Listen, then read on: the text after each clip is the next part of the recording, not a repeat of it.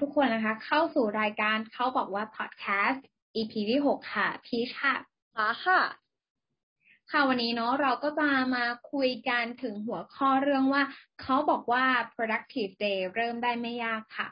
ก่อนอื่นเนี่ยก็ต้องขอเกริ่นก่อนนะว่าทำไมเราถึง EP นี้เราถึงมาคุยกันเรื่องนี้ มันเริ่มจากการที่ช่วงนี้มันเป็น work from home อะไรอย่างงี้ใช่ไหมคะ เพราะฉะนั้นเนี่ยการที่เราอยู่บ้าน ทำงานเนี่ย มันก็จะสามารถทำให้เราอะรู้สึกเปื่อยๆหรือว่าเออเบื่อได้ง่าย เพราะฉะนั้นเนี่ย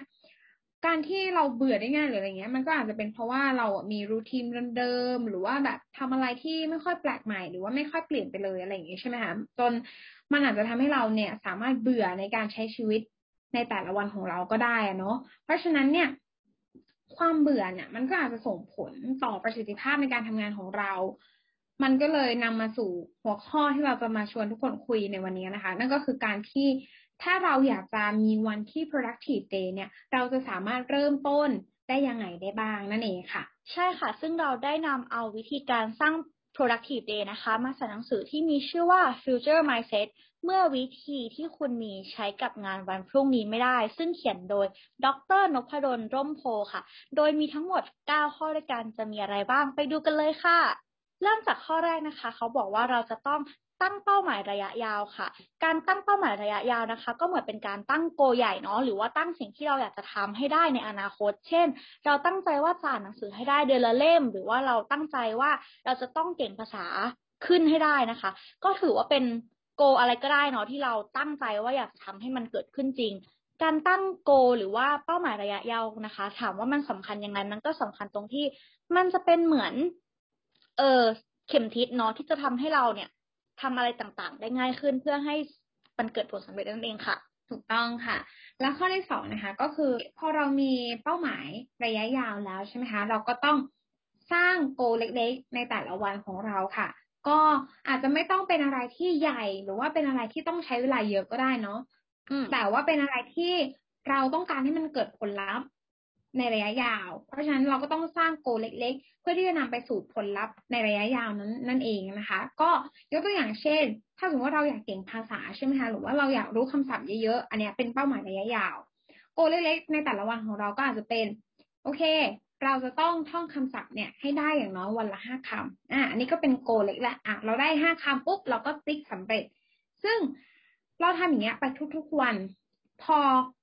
สมมติเราทำไปได้สามสิบวันอย่างนี้ใช่ไหมหนึ่งเดือน เราก็จะได้คำศัพท์เนี่ยไปแล้วหนึ่งร้อยห้าสิบคำเห็นไหมคะว่า การที่เราทำไปทุกๆวันเนี่ยไม่ไม่ได้เป็นอะไรที่ยิ่งใหญ่เลยเนาะแค่วันละห้าคำไม่ได้เยอะเลย แต่ว่าพอเวลาผ่านไปอ้าวเราได้คำศัพท์ไปแล้วต้องหนึ่งร้อยห้าสิบคำอะ เพราะฉะนั้นเนี่ยเราอย่าไปเน้นผลลัพธ์เนาะให้เน้นการทำทุกๆวันอย่างสม่ำเสมอ ไม่ต้องใหญ่ไม่ต้องใช้เวลาเยอะ make it simple เอาไว้ค่ะ ใช่ค่ะ ส่วนข้อที่สามนะคะ เราจะต้องรู้จักลำดับความสำคัญให้ถูกต้องค่ะ ถือว่าเป็นอีกเรื่องหนึ่งที่เราต้องให้ความสำคัญมากๆเลยนะคะ เพราะว่าในแต่ละวันเนี่ยเรามีสิ่งต่างๆ ที่จะต้องทำมากมายเลยเนาะ ดังนั้นถ้าเราไม่ priority หรือไม่จัดลำดับความสำคัญให้ดีเนี่ย มันอาจจะทำให้เราอะไปทำสิ่งที่มันจำเป็นน้อยก่อนที่จะทำสิ่งที่มันจำเป็นมากก็ได้ แล้วการจัดระดับความสำคัญจะจัดยังไงก็คือจัดจากสิ่งที่มันจะต้อง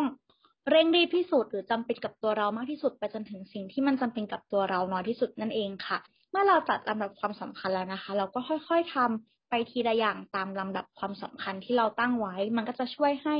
การทำอะไรหลาย ๆ อย่างในแต่ละวันของเราเนี่ยมันง่ายขึ้น แล้วก็เกิดประโยชน์มากที่สุดนั่นเองค่ะ ถูกต้องค่ะ และข้อที่สี่นะคะ ก็คือการที่เราจะต้องหัดผลัดวันประกันพรุ่ง ในเรื่องที่ขัดขวางสิ่งที่เราที่จะทำแอบฟังดูงงๆใช่ไหมคะแต่ว่ามันก็คือการที่ปกติแล้วเนี่ย คนเราก็จะชอบผลัดวันประกันพรุ่งกันอยู่แล้วถูกต้องนะแต่ว่า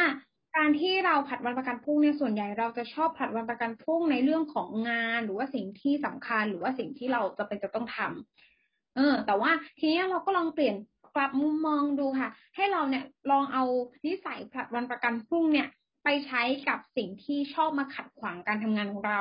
ก็พูดง่ายๆคือพวกสิ่งบันเทิงใจหรือว่าจะลงใจทั้งหลายเนาะยกตัวอย่างเช่น ถ้าเราอยากจะดูซีรีส์มากๆเลย แต่ว่างานเรายังไม่เสร็จอะเราก็ลองใช้วิธีโอเค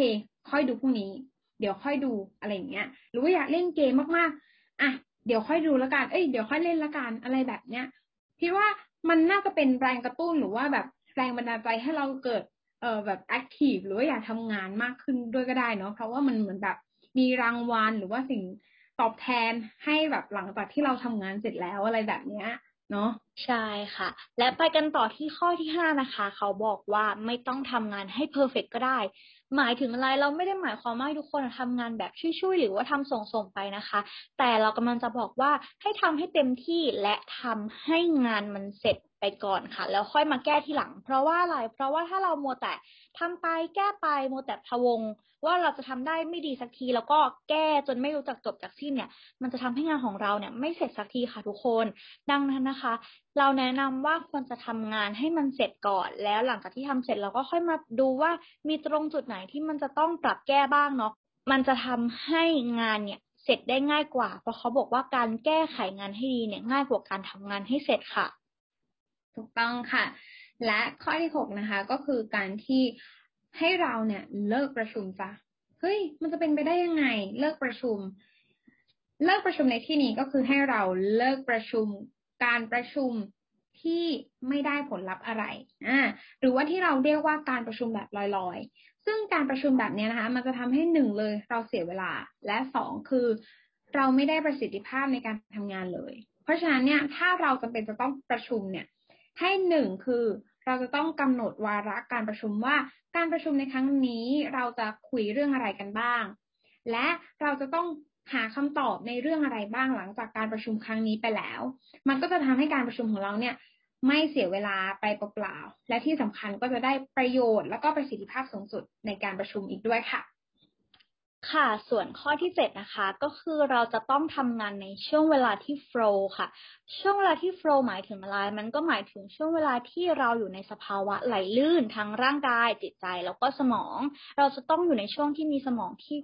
ลดแล่นเนาะแล้วก็ปลอดโปร่งหรือเรียกง่ายๆว่าช่วงเวลาที่เราพร้อมจะทำงานจริง ๆ นั่นเอง เพราะว่าช่วงเวลานี้ถือเป็นช่วงเวลาที่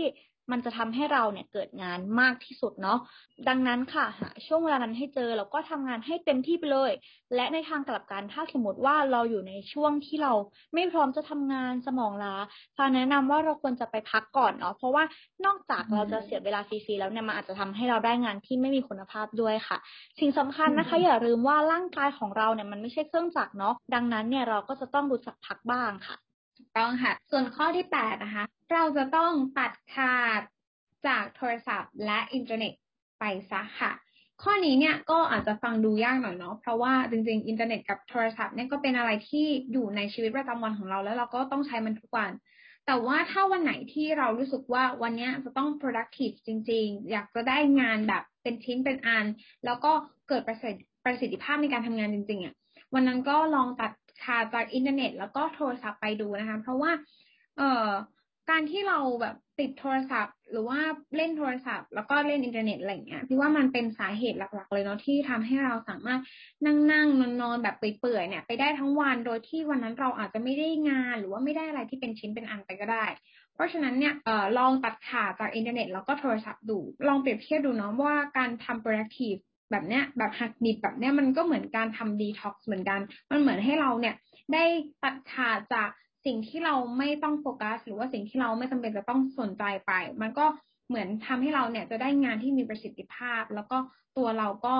เอ่อทำงานได้อย่างจริง ๆ ต่างๆด้วยค่ะใช่ค่ะ และข้อ 9 นะคะ ข้อสุดท้าย สำคัญมากเหมือนกันนั่นก็คือเขาบอกว่าเราจะต้องอยู่กับสิ่งที่รักให้นานพอค่ะ เพราะว่าอะไรเพราะว่าบางทีถึงการที่เราจะได้ทำในสิ่งที่รัก แต่เราอยู่กับมันไม่นานพอ หรือทำมันไม่นานพอเนาะมันก็จะทำให้เราไม่เห็นถึงผลลัพธ์ หรือทำให้มันไม่ประสบความสำเร็จได้ดังนั้น การที่มีโอกาสได้ทำในสิ่งที่รักสิ่งที่ชอบ ถือว่าเป็นสิ่งที่ดีค่ะทุกคน แต่ว่าเราก็ต้องเทคไทม์เนาะแล้วก็ทำมันให้เสมอแล้วก็อยู่กับมันให้นานพอด้วยเราถึงจะเห็นผลลัพธ์ของการกระทำของเราค่ะ ใช่ค่ะ และนี่ก็เป็นทั้งหมด 9 ข้อนะคะ ที่เราสามารถสร้าง productive day ของเราได้นั่นเอง ก็ทุกคนสามารถนำไปปรับใช้แล้วก็นำไปลองดูกับไลฟ์สไตล์แล้วก็ชีวิตประจำวันของแต่ละคนดูนะคะ ถ้าได้ผลลัพธ์เป็นยังไงเนี่ย ก็สามารถนำมาแชร์ แล้วก็นำมาพูดคุยพวกเราได้ทางเพจ Facebook เหมือนเดิมนะคะ เขาบอกว่าภาษาไทย หรือสามารถติดตามพวกเราทางช่องทางอื่น ๆ ได้ทาง YouTube Spotify SoundCloud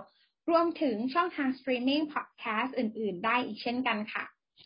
ใช่ค่ะ และถ้าเกิดเพื่อนๆ ชอบคอนเทนต์แบบนี้นะคะ ก็อย่าลืมกดไลค์เป็นกำลังใจให้พวกเราด้วย และกลับมาพบกันใหม่ ในเขาบอกว่าวันจันทร์หน้าสองทุ่มตรงเหมือนเดิมที่นี่ วันนี้ลาไปก่อนแล้ว สวัสดีค่ะ สวัสดีค่ะ บ๊ายบาย